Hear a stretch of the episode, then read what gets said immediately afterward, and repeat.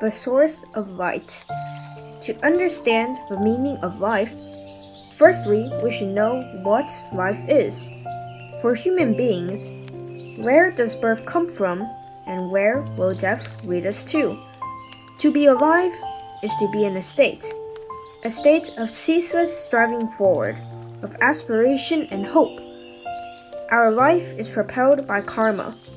To be alive is to create better karma, to make our surroundings more appealing, and to benefit all being. Everyone has the responsibility and the ability to promote himself, his family, and the world which he lives to a better state. The value of a human being is determined not by his status, fame, or wealth, but by what he offers. Constantly keep noble intentions, speak kind words, do good deeds. Be the seed of virtue, be the source of light. Here lies the meaning of life, also the power of our life.